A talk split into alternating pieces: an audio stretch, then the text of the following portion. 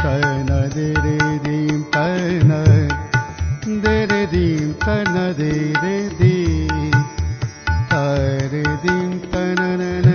नमस्कार। उज्यालो ninety network मार्फत देशभरिका विभिन्न एफएम स्टेशनहरूबाट एकैसाथ प्रसारण भइरहेको कार्यक्रम श्रुति सम्वेकमा प्राविधिक साथी सशेन्द्र गौतमसँगै म अच्युत घिमिरेको स्वागत छ।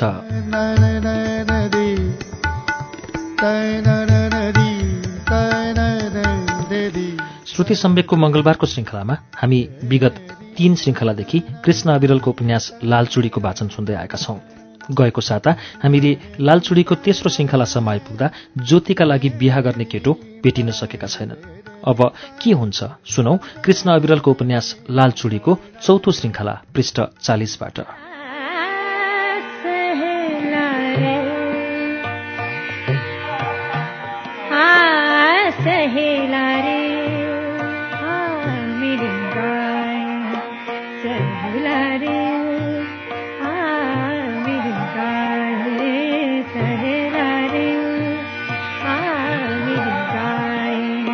सप्त सुरन के वेद सुनाए सहेला रे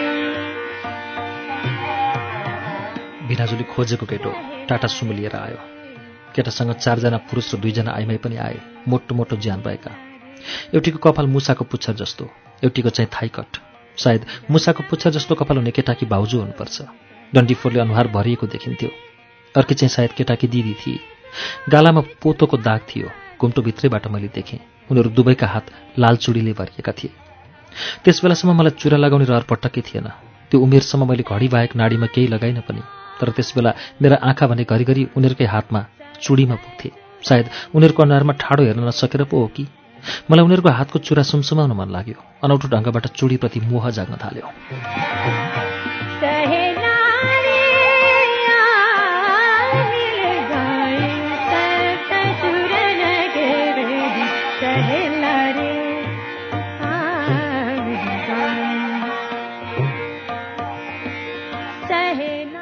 उनीहरूले मलाई निकै बेर निहालेर हेरे।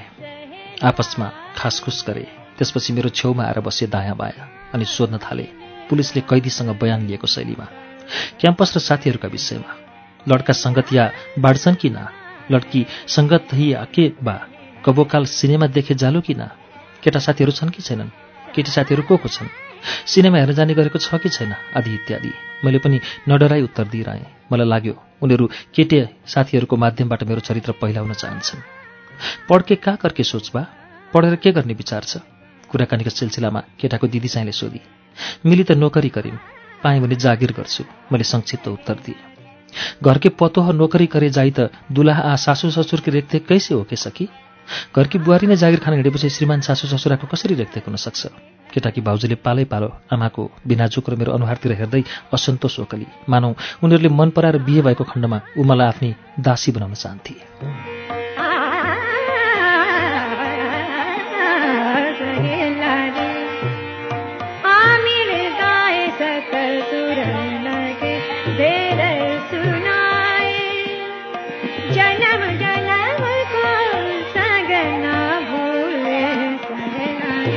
नौकरी करे इच्छा राखल त निमन बात बाकिर अविन के अब जमाना में नौकरी मिलल बहुत मुश्किल बा।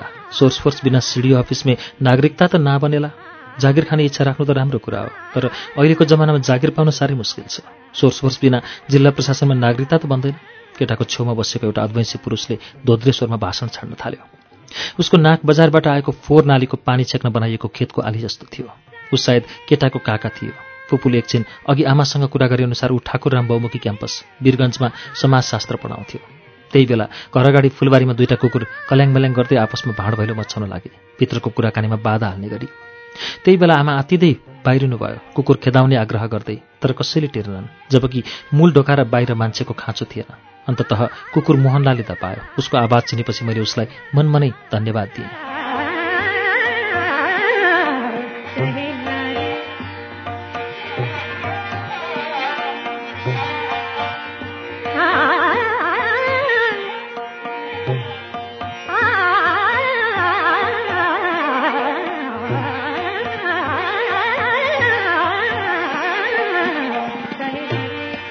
ढोकाबाट भित्र पस्दै गर्नुभएकी आमाको अनुहार पुलुक्क हेरेँ। पुरै निन्याउरो थियो। उता दोद्रे स्वरवालाले क्याम्पसको प्रसङ्ग झिकेर आफ्नो बखान छाट्न थालिहाल्यो। उसको गफ सुन्दैखेरि मलाई त्यो मान्छे ठिक चरित्रको हो जस्तो पटक्कै लागेन। लोभी र दम्बी जस्तो लाग्यो। उसको उपप्राध्यापक पद पनि बाँदरको गर्दनमा मोतीको माला भने जस्तै लाग्यो। मैले आफैसँग प्रश्न गरेँ। यस्तो चरित्रको मान्छेले आफ्ना विद्यार्थीलाई कसरी समाजशास्त्रीय ज्ञान दिएला? त्यसै बेला केटाकी दिदी र भाउजूले मलाई लुगा सार्न मिल्ने हदसम्म माथि सारेर शरीर देखाउन भने छक्क परे। उनीहरूका कुरा सुनेर मलाई भाउन्न भएर आयो। कुरै नसुने चाहिँ गरी अटेर गरेर बसेँ। जन्म जन्म को सजन भूले अब के मिले सब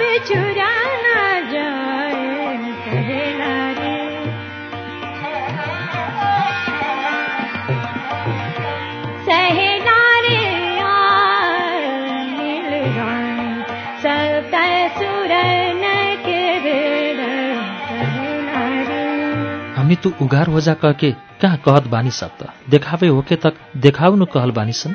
हामीले तिमीलाई नाङ्गाइ हो कहाँ भनेको हो र? देखाउन मिल्नेसम्म देखाउ पो भनेको हो त? प्राध्यापक भनाउँदोले कुराको चिल्लो घस्यो। केटो चाहिँ मुसु मुसु हाँस्दै देब्री हातका औँला दाहिने हातले पड्काइरहेको थियो। मैले फेरि आमाको मुखमा हेरेँ। पान्छाभित्र पस्ने ढोकाको छेउमा उभिनु भएकी उहाँको अनुहार एकदमै मलिन थियो। रुना रुना जस्तो गर्दै हुनुहुन्थ्यो। मोहनलाल भान्साभित्रबाट नाङ्लोमा केही सामान लिएर खाना पकाउने ठाउँतिर जाँदै थियो। यहन जिद्दी आ लैकी से एकर जिन्दगी कैसे चले सकी? यस्तो अटेरी मान्छेसँग यसको जिन्दगी कसरी चल्न सक्ला र? छेउको कुर्सीमा बसेको एउटा पुरुषले प्याच्छ भन्यो। उसको स्वर सुन्नासाथ मेरो तालुबाट धुवा छुट्ला जस्तो भयो। मैले उसको अनुहारमा रिसले पुलुक्क हेरेँ। उसको अनुहार मलाई हेर्न आएको केटाको अनुहारसँग मिल्दोजुल्दो थियो। अनुमानमा ऊ केटाको दाजु थियो। बाहिर भोजका लागि आगो बालेका ठाउँबाट धुवाको मुस्लो भित्र बस्यो। मलाई उकुस मुकुस भएर आयो। केटाले पनि गोजीबाट रुमाल झिकेर मुख छोप्यो। जा धुवा चारो ओर चाहिँ लौ न धुवाले उकुस मुकुस भयो। पिनाजु रुमालले नाकमुख शब्दै बाहिरिनु भयो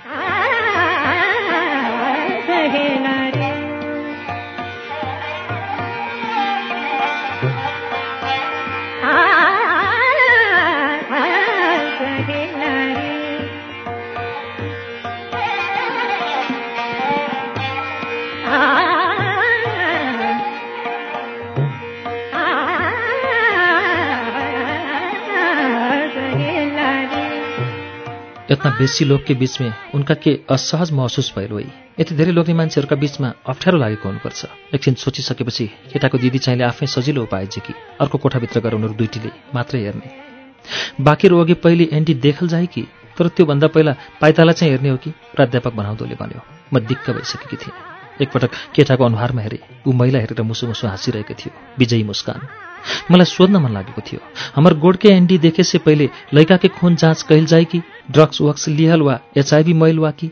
मेरो पाइताला हेर्नुभन्दा पहिला केटाको रगत चाहिँ जाँच गरिहेरौँ न। ड्रग लिएको वा एचआइभी नै भएको छ कि? तर त्यसरी सोध्नु संस्कार विपरीतको कुरा हुन्थ्यो। बबाल मचिन सक्थ्यो। म माथि अशिष्टको लान्छना थपरिन्थ्यो।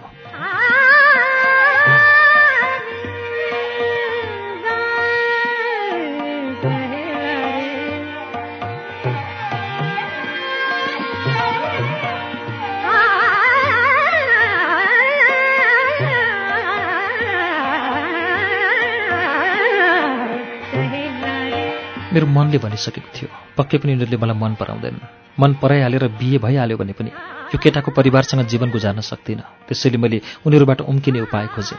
तिनीहरूले जे जे भन्छन् सबै मानिदिने निष्कर्षमा पुगेँ।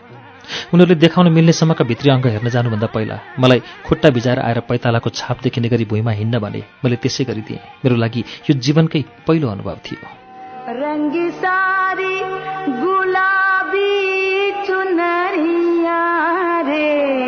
रंगी सारी गुलाबी चुनरिया रे। मोहे मारे नजरिया सबरिया रे। मोहे मारे नजरिया सबरिया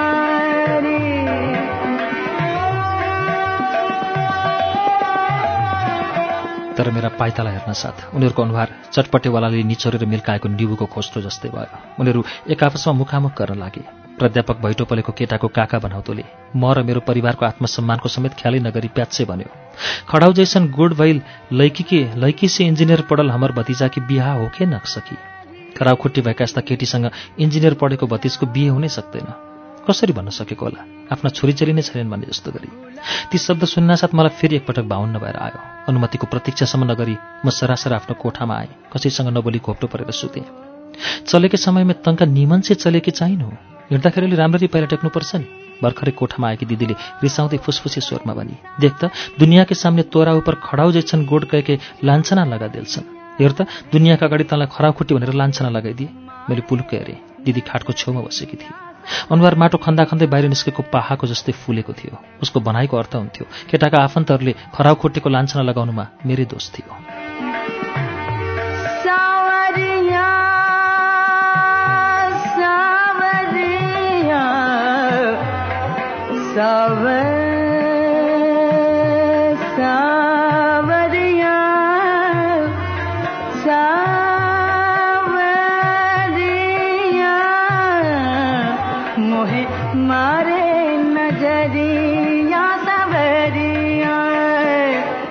आफ्नो पैताला हेर्न मन लाग्यो। दिदी बाहिर निस्केपछि उठेर ढोकाको चुकुल लगाएँ अनि ओछ्यानमा बसेर पैताला हेरेँ उभिएर भुइँमा टोकी हेरेँ। साँच्चै म त खराब खुट्टी नै रहेछु। यो कुरा त मैले यसअघि ख्यालै गरेकी थिइनछु किनकिन मलाई आफ्नै शरीरको बनावटदेखि पहिलोपटक दिक्क लाग्यो। पैताला फेरि हेरेँ साँच्चै खराब खुट्टी नै रहेछ। मलाई पैतालाको खराउ रूप मेटाउन मन लाग्यो ताछेर तराई जस्तै सम्म बनाउन मन लाग्यो। तर मान्छेले मनले चाहेका सबै कुरा गर्न सम्भव हुने भए दुनियाँ यस्तो मात्रै कहाँ हुन्थ्यो होला र? फेरि ओछ्यानमा घोप्टो परे आँखा चिम्लिरहेकी थिएँ केही सोच्नै मन लागिरहेको थिएन तर सोच्न मन नलागेर धर कहाँ पाइने रहेछ र? मेरो भित्री चेतनामा त्यही केटा र उसका आफन्तहरूको अनुहार नाचिरहेको थियो। हाँसेको बोलेको त्यो आवाज गुन्जिरहेको थियो। उनीहरूको व्यवहारलाई मनले पर्गेलिरहेको थियो। सोचेँ यस्ता निकृष्ट सोचाइ भएका परिवारको केटोसँग बिहे गर्नुभन्दा बरु कुमारी नै बस्नु जाति। ठिकै भयो यिनीहरूले मलाई मन नपराएर राम्रै गरे। तर यिनीहरूले कुनै न कुनै केटी मन पराएर बिहे त गराउलान्। उसको भविष्य के होला? यो प्रश्न सोचिन सक्दै म अत्तालिएँ एक्कासी कसैले घाँटी समातेर अठ्याए जस्तो भयो। म यति धेरै निसासिएँ कि मानौ म धुवैँ धुवाली भरिएको कोठामा थुनिएकी छु।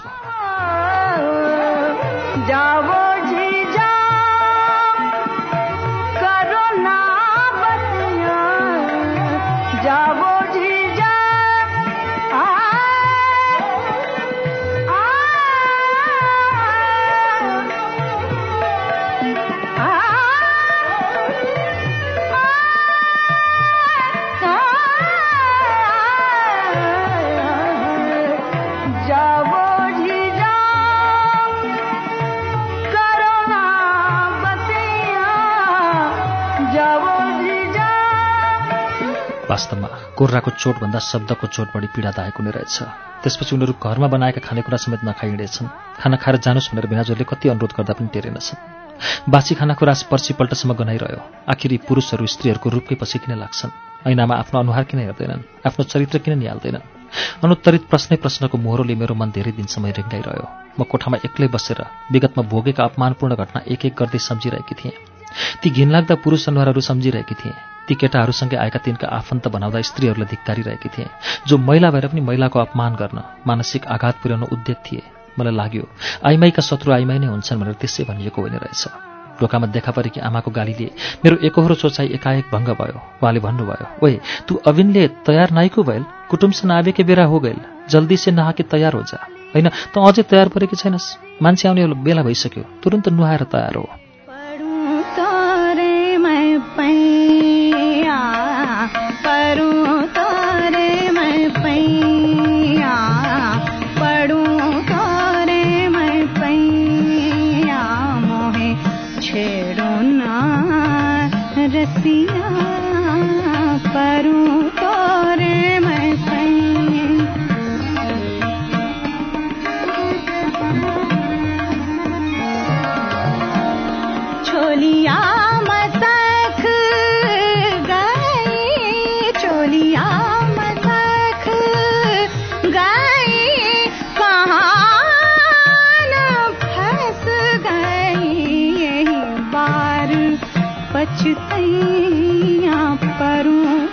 तो केटाहरूको टोली आइपुग्नुभन्दा पहिला लमी बनेका मामा माइजू आइपुग्नुभयो। मामा आमासँग बसेर कुरा गर्न थाल्नुभयो। मलाई देखाउने तयारीको विषयमा माइजू चाहिँ आमालाई ढोक गरेर सरासर बाथरुम पस्नुभयो त्यसपछि मेरो कोठामा आउनुभयो। अटेस मटेस हुने गरी हातभरि लगाएका लालचुडी बजाउँदै अनुहार पनि भर्खरै फेसियल गरेको जस्तो थियो।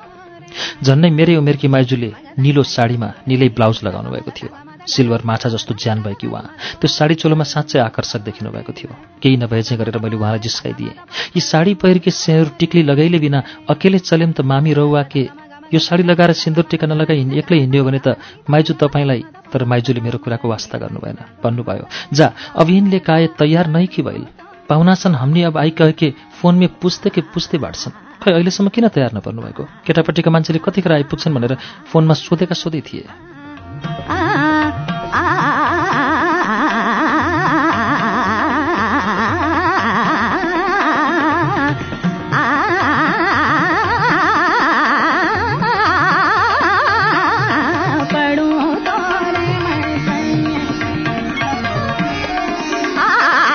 बाध्यतावश तयार पर्न थालेँ। पहिलो र दोस्रो पटकको उत्साह कौतूहल मनमा पटक्कै थिएन। यान्त्रिक चाहिँ भइसकेकी थिएँ। मेरो मन निचोरिसकेको थियो। केटा पक्षको स्वागतका लागि साडीले टाउको पुरै छोपेर आँपको पात फूल र पानी राखेको कलश बोकी शुभ होस् भन्ने अगाडि राख्नु मेरो लागि शौचालय जानु जस्तै सजिलो काम भइसकेको थियो। म तयार परेर बसेको झन्डै एक घन्टापछि केटो पक्षका मानिसहरू मोटरसाइकल चढेर आए। चारवटा मोटरसाइकलमा दसजना। उनीहरू आइपुगेपछि बिनाजुले स्वागत गर्नुभयो। बैठक कोठामा बसेपछि उनीहरू गफगाफ गर्न थाले। म आफ्नै कोठाबाट गफ सुनिरहेकी थिएँ। केटाको साथमा आएको एउटा पुरुषले भन्दै थियो एकराला अभिन्तक नौगे लैकी देख लेनिमसन कहाँ कुछो नमिलेला झाँपु। हरान हो गइल बानिसन यसका लागि अहिलेसम्म नौवटी केटी हेरिसक्यो कहाँ के मिल्दैन कहाँ के मिल्दैन हैरानै भइसक्यो। मानौ ऊ एउटी केटीको परिवारका सामु पुरुषार्थ छाटिरहेको थियो। आफ्ना छोरीचेली छैनन् नै जस्तो गरी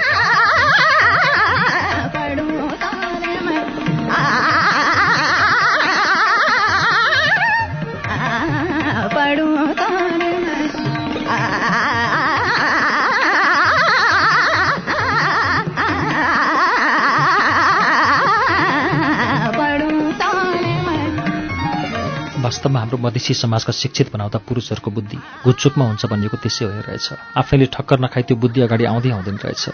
यदि मेरो ठाउँमा उसकी बहिन वा बेटी हुन्थ्यो भने के उसले त्यसो भन्न सक्थ्यो? नटलबोल्टोलाई पनि घोटेको घोटे गऱ्यो भने सियो बन्छ भन्ने भनाइ छ। उसका कुरा सम्झिरहँदा मेरो रिसको पारो साँच्चै तातिएर आयो। उनीहरूका सामु गएर मलाई भन्न मन लाग्यो। अब सजियासे दसमा हो जाइन। भरेदेखि दसवटी हुने भयो होइन त? तर म त्यसो भन्न सक्दिनथेँ किनकि हाम्रो समाजको संस्कार अनुसार मैले त्यसो भन्नु असभ्यता ठहर्थ्यो। फेरि मलाई फलानीले आफूलाई हेर्न आएको केटा पक्षका मानिसहरूसँग मुखमुखै लागिरे। अब त्यस्तालाई कसले बिहे गर्छ भन्दै गाउँका मानिसहरूले गर्ने टिका टिप्पणीको शिकार हुने मन पनि भएन।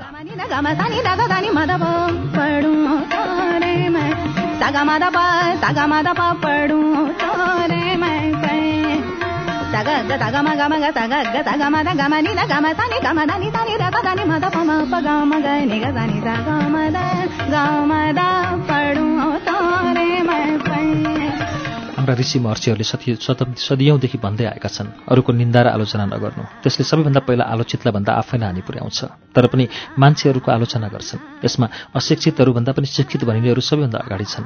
मलाई त लाग्छ मान्छेहरूलाई अरूको आलोचना नगरी अनावश्यक टिप्पणी नगरी खोट नदेखाई प्रगति गरेको छ भने आरिस नगरी खाएकै पस्दैन। वास्तवमा अरूको आलोचना नगरी अरूको खोट नदेखाई पनि त आफूलाई असल र अरूभन्दा अब्बल प्रमाणित गर्न सकिन्छ नि यसप्रति मान्छेहरू कहिल्यै विचार गर्दैनन्। अरूको आलोचना गर्नु हाम्रो समाजको जीवनशैली नै भइसकेको छ।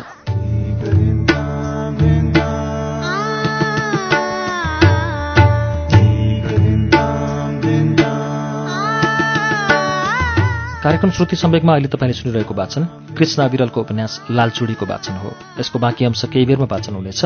उज्यालो सुन्दै गर्नुहोला।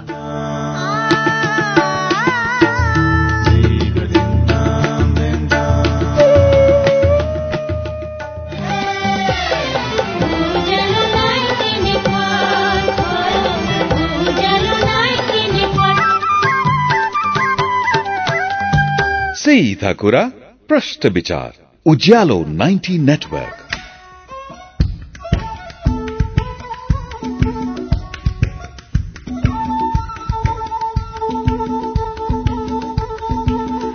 कार्यक्रम श्रुति सम्वेकमा पुनः स्वागत छ। तपाईँ अहिले उज्यालो नाइन्टी नेटवर्क काठमाडौँसँगै देशभरिका विभिन्न एफएम एकैसाथ कार्यक्रम श्रुति सम्वेक सुन्दै हुनुहुन्छ। श्रुति सम्वेकमा हामी कृष्ण अविरलको उपन्यास लालचुडीको वाचन सुनिरहेका छौं। अब यसको बाँकी अंश वाचन सुनौ। जा जा रे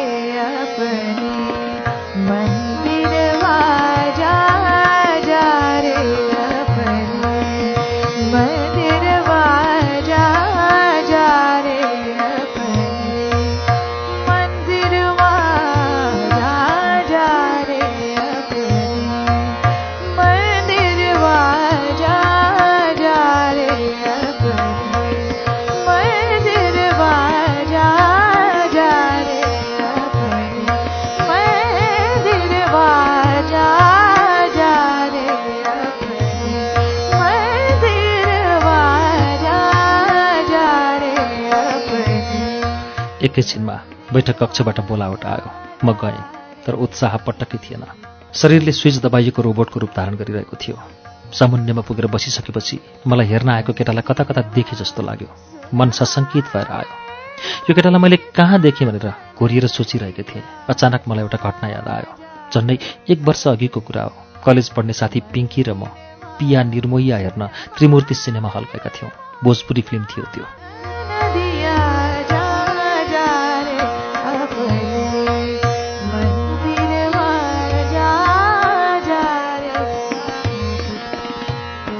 हल खचाखच परिन थालेको थियो। जताततै केटा मान्छे नै केटा मान्छे। हामी चाहिँ आफू जस्तै केटीहरू वा फ्यामिली बसेको ठाउँ खोज्दै थियौँ तर नपाएर हैरान थियौँ। त्यही बेला एउटा केटाको छेउमा दुईवटा सिट खाली देखियो। हामी नजिकै गएर हेर्दा केटा छेउको एउटा सिटमा रुमाल राखिएको रहेछ। यी सिट खाली हँ?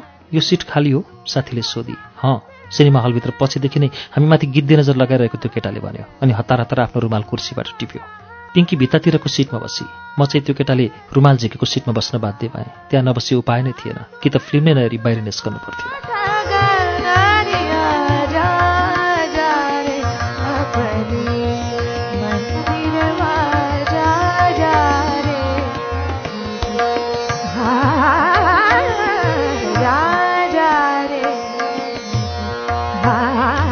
जब फिल्म सुरु भयो म हैरान हुन थालेँ किनकि त्यो केटाको हात घरिघरि मेरो तिग्रा सुमसुमाउन आइपुग्थ्यो।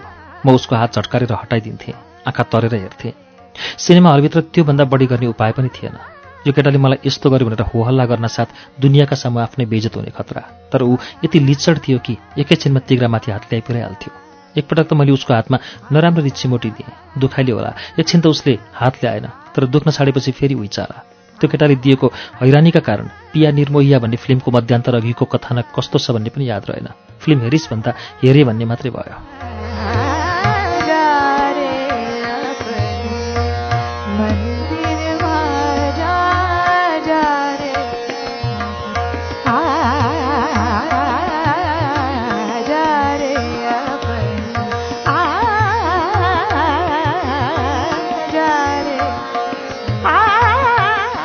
मध्यान्तर भएपछि कस्तो मान्छे रहेछ भनेर उसको अनुहार हेर्न मन लाग्यो। तर उत्तिर टाउको घुमाउँदा अघि बाहिर निस्किसकेको रहेछ। उसको ढाड मात्रै देखेँ त्यसपछि मैले पिङ्कीलाई ठाउँ साट्न भने कारण थाहा नपाएकी उसले मानी पनि।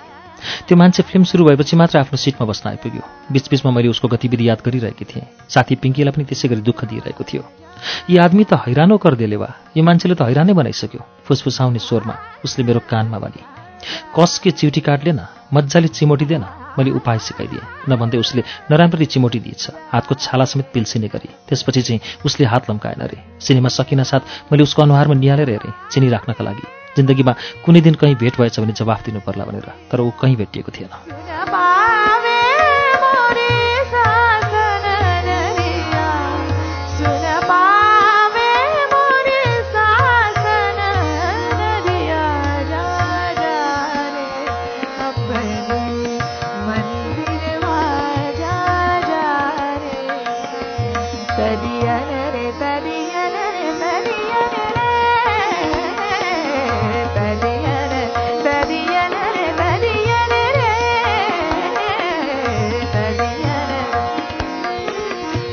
म जसँग भएँ सपनाबाट बिउजे चाहिँ। मैले फेरि एकपटक त्यो केटाको अनुहार हेरेँ। त्यो माघको महिना थियो तर म पसिनाले खलखली भएँ। उखुस मुखुस भएर आयो घाँटी सुक्यो किनकि सिनेमा हलको अँध्यारोमा हाम्रो तिग्रा सुमसुमाउने त्यही केटो अहिले मलाई हेर्न भनेर घरमा आएको थियो जसको स्वागत सत्कारका लागि मेरा आफन्तहरू दत्तचित्तले लागि परेका थिए अनि म चाहिँ श्रृङ्गारमा सजिएर प्रस्तुत भएकी थिएँ। त्यो केटाले मन पराएकै भए पनि म ठाडै अस्वीकार गर्नेवाला थिएँ। परिवारले जेसुकै भन्दै गर्थ्यो आखिर केटाहरूले खुलेआम रूपमा यो केटी मन परेन भन्दा हुन्छ भने हामी केटीहरूले चाहिँ यो केटा मन परेन भन्दा के बिग्रन्थ्यो? आत्मसम्मानमा ठेस पुग्दाको चोट कस्तो हुन्छ भनेर चाख्थे नि तिनीहरूले। उसले पनि मलाई मन पराएन। आफू समान पढेकी भई भनेर आक्षेप लगाएछ।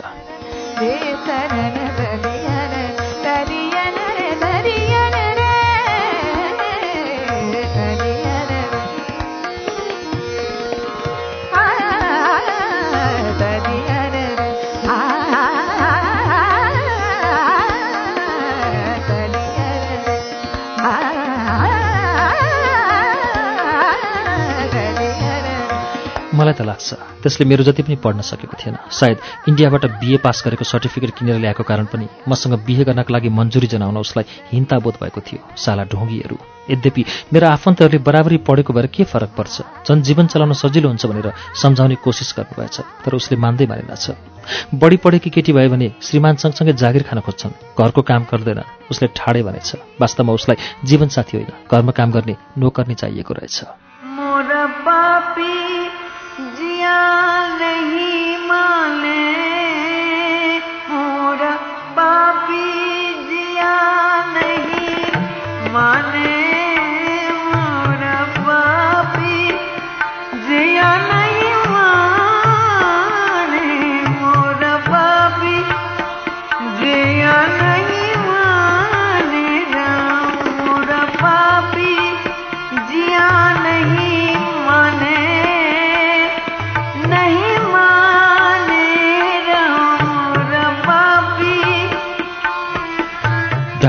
लेखिसकेर म निधाउन खोज्दै थिएँ। आइमै मान्छे डाकको छोडी छोडी रहेको लोग्ने मान्छेले चर्को स्वरमा गाली गरिरहेको आवाजले मेरो तन्द्रा खलबलियो जुरुक्क उठेँ। बहिनी झ्यालमा उभिएर आवाज आएतिर हेर्दै थिएँ। म उठेको देखेपछि आत्तिँदै उसले भने देख न दिदी सुनेलाल भैया रश्मि भौजीके त मार्के मुहाई लगल। आज ओ दारू पिके आइलबा जानु। हेर्न दिदी सुनेलाल दाईले रश्मि भाउजूलाई कुटेर मार्न आँटिसक्यो। आज पनि रक्सी खाएर आए जस्तो छ।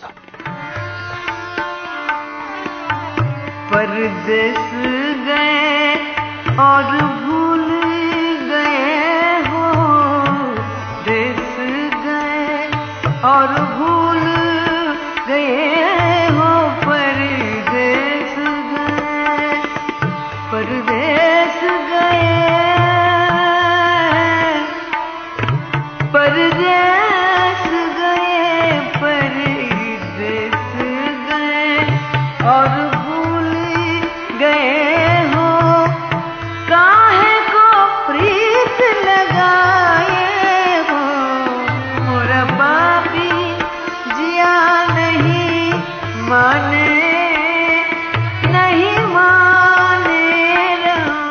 स्टिल फ्याक्ट्रीमा काम गर्ने सुनेलाल दाईको रक्सी खाने बानी पुरानै थियो। यद्यपि उनले इन्डियाबाट साह्रै असलशील स्वभाव भएकी भाउजू बिहे गरेर ल्याएका थिए। नाम रश्मि रूपमा पनि नाम जस्तै उज्याली। ती भाउजूको बानी बेहोरा पनि यस्तो थियो कि आँखामा राख्दा पनि नबिजाउने। त्यति सुशील र सुन्दरी श्रीमतीसँगै दाईले प्रशस्तै दहेज ल्याएका थिए झन्डै तीन लाख बराबरको। दहेजमा पाएको मोटरसाइकल चढेर अफिस जाने आउने गर्थे। दहेज देखेर उनका दुई दाजुहरू समेत आरिसले जलेका थिए। त्यही न्युमा ठूलो किचलो भएको थियो। उनीहरू बिहे भएकै वर्ष छुट्टिएका थिए। तर पनि सुनेलाललाई दहेजमा चित्त बुझेको थिएन। तेरी बहिनको बिहेमा यति बढी दाइजो दिए तर मलाई ठगे भनेर बेला बखत भाउजूसँग रिस पोखिरहन्थे रक्सी खाएर आएर बकोरिरहन्थे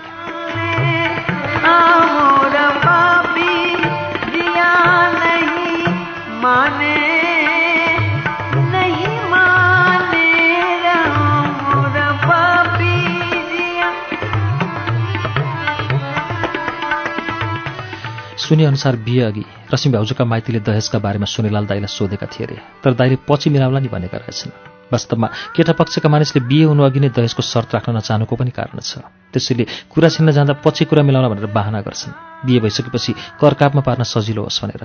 यो कुरीति हाम्रो समाजमा एक प्रकारले चलनै भइसक्यो।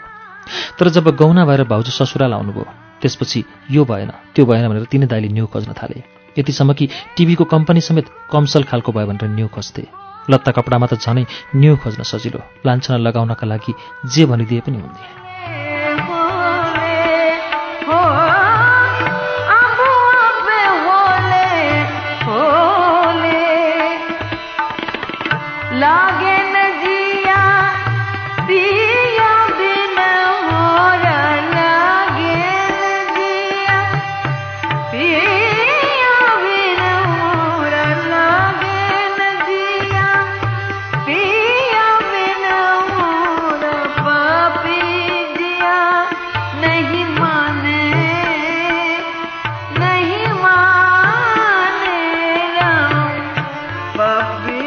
हाम्रो समाजमा दहेजको यति डरलाग्दो कुसंस्कार छ कि? बिहे भएर छोराछोरी जन्मिसकेपछि पनि केटा पक्षले दहेजको माग गरिरहन्छ। छोरीको खुसीका लागि पनि माइतीले माग पूरा गरिरहनुपर्छ। मानौ उनीहरूका नजरमा बुहारीका माइती भनेका कहिले नथाक्ने लैनो गाई हुन्। दाइकी माता झन् खतरा। फलाना फलाना बुहारीले यति ल्याएका थिए यसले त ल्याउँदै ल्याइन भनेर तुलना गर्ने मुख छाड्ने हातपात गर्ने उमेर पुगेकी पढे लेखेकी बहिन चाहिँले मा र दाजुको अत्याचारमा साथ दिने। म पनि कुनै दिन बिहे भएर केटाको घर जानुपर्छ भनेर कहिले नसोच्ने। हाम्रो समाजमा लोग्ने नभएका विधवा अथवा लोग्ने भए पनि गरिब असहाय छन् भने तिनलाई सोझै बोक्सीको आरोप लगाउने कुसंस्कार छ।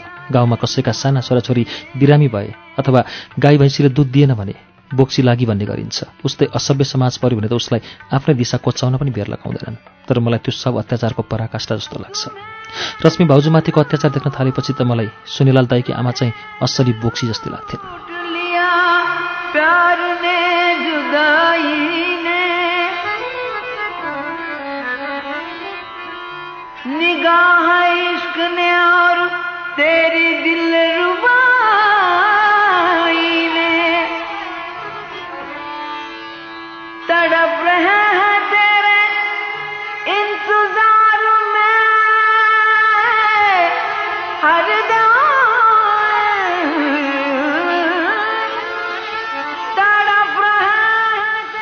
त्यो रात सुनिलाल दाईको एकहोरो गालीसँगैको पिटाइ र भाउजूको रुवाई चर्कँदै गएपछि उनको घरमा मान्छेको भिड बढ्दै गयो।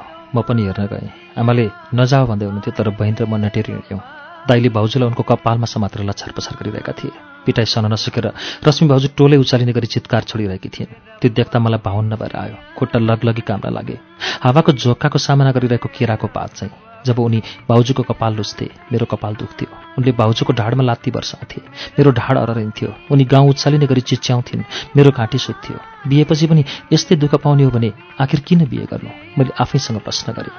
तर मलाई अचम्म लाग्यो। दाइले भाउजूमाथि त्यति अमानवीय अत्याचार गरिराख्दा पनि हेर्न जाने मानिसहरूले केही गर्न सकेका थिएनन्।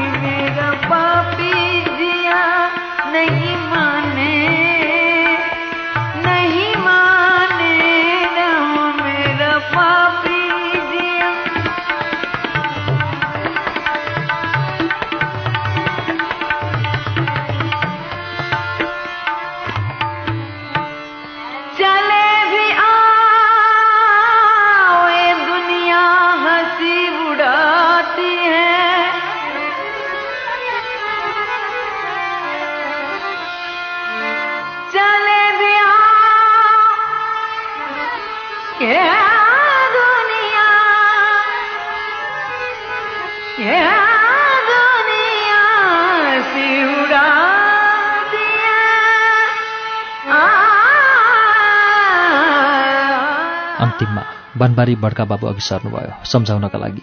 तर सुनेलाल दाई ती वृद्ध बड्का बाबुमाथि नै जाइ लागे। उनको अनुहारमा दारीजुङ्गा भएको किम्बदन्तीको राक्षसी स्वरूप सर्लकै उत्रेको देखिन्थ्यो। मेरारू के मारी की पिटी की सजा के रखी हमार निजी मामला ह। अपने लोगिन के का मतलब? अपन अपन घरे जाइ लोगिन। मेरी स्वास्नीलाई कुटौँ कि मारौँ कि सजाएर राखौँ कि यो मेरो निजी मामला हो? तपाईँहरूलाई के मतलब? जानुहोस् तपाईँहरू आफ्नो आफ्नो घर पतुहा त आदमी ह। इतना बेसी अत्याचार करे कि ना होई तोहर पिटाई अंगर कुठाऊ लाग पर जाई त जानो न जा सकेला। तोरा के जेल जाए कि पर सकेला। बुहारी पनि मान्छे हो। यति धेरै अत्याचार गर्नु हुँदैन। तिम्रो कुटाई कुठाउमा पऱ्यो भने ज्यान जान सक्छ। तिमीले जेल जानुपर्ने हुनसक्छ बड्का बाबुले भद्र पारामा सम्झाउन खोज्नुभयो।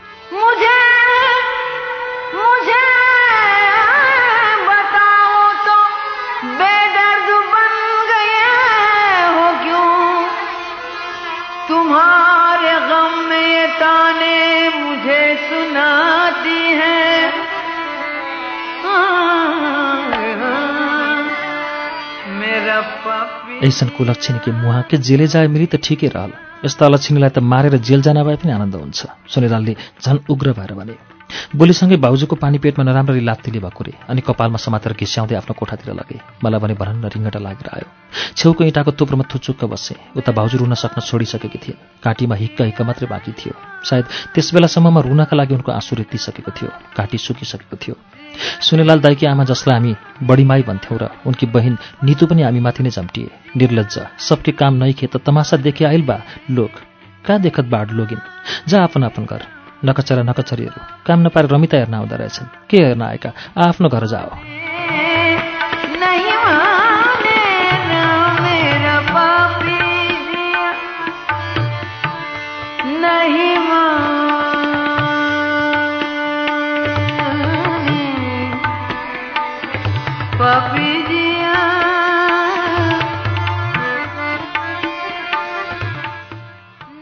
सोनेलाल दाईकी आमा जसलाई हामी बढी माई भन्थ्यौँ। त्यो दृश्य देखेपछि मैले आफूलाई सम्हाल्नै सकेन। उठेर भनिदिएँ तमासा देखाइब लोकिन त के देखेन आई?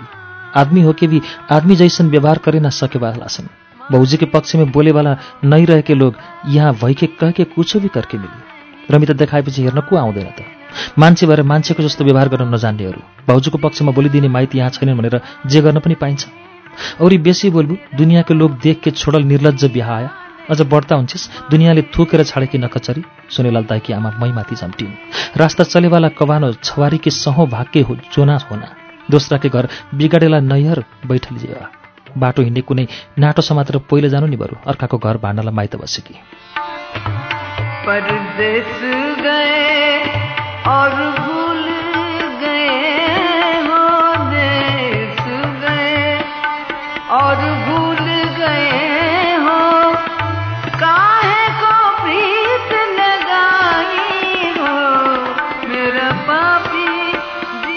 पनि धेरै कुरा भन्ने मन थियो तर सकिनँ। जति कोसिस गर्दा पनि सक्दै सकिनँ। घाँटीमा माछाको काँडा अड्किए जस्तो भयो। कसैले जिब्रो थुतिदिए जस्तो पीडा भयो। पत्रो हो त के करो बेटी ह कह के सोचे न सकेवाला बुहारी पनि कसैकी छोरी हो भनेर सोच्न नसक्नेहरू। दिक्क मान्दै मोहनलालले भन्यो हैसान राक्षसनी छन् कि सम्झावल बेकार? यस्ता राक्षसनीहरूलाई सम्झाउनु नै बेकार। मभन्दा दुई तिन वर्ष कान्छो जस्तो लाग्ने त्यो केटाको कुरा ठिक लागे। मैले पढे लेखेको सोनीलालभन्दा अशिक्षित मोहनलालमा मान्छेपन देखेँ। आखिर मान्छे शिक्षा र सम्पत्तिले मात्र शिष्ट नहुने रहेछ। संस्कार पाए भने पढ्न नपाएकाहरू पनि मान्छे भन्न सक्दा रहेछन्। हामी सँगै फर्क्यौँ।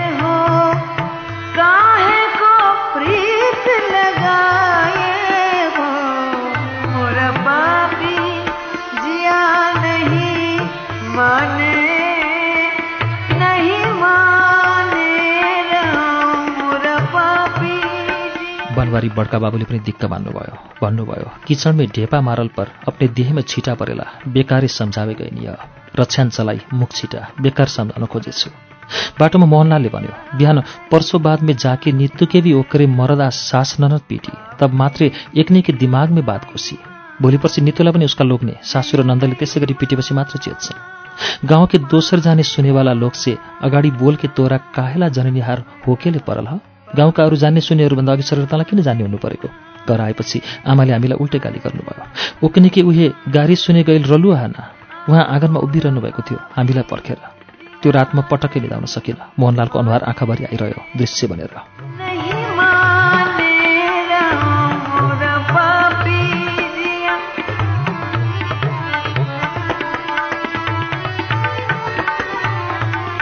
मोहनलाल।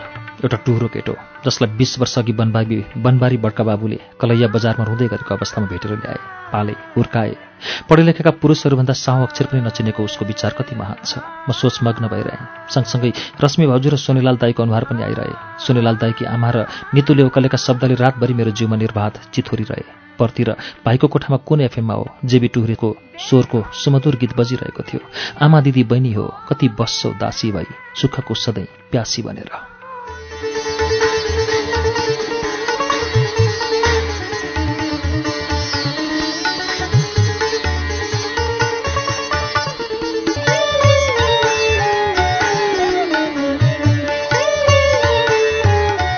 श्रुति सम्वेकमा यतिन्जेल तपाईँ। कृष्ण अविरलको उपन्यास लालचुडीको वाचन सुन्दै हुनुहुन्थ्यो। दाइजो प्रथाको विरुद्धमा लेखिएको यो उपन्यासको वाचन सँगसँगै आजलाई श्रुति सम्वेकको समय सकिँदैछ। कार्यक्रमबारे तपाईँका सल्लाह सुझाव वा प्रतिक्रियाका लागि हाम्रो ठेगाना कार्यक्रम Shruti Sambeg Ujyaalo ninety network post box number छ चार छ नौ काठमाडौँ। इमेलका लागि SHRUTI Shruti at UNN dot com dot NP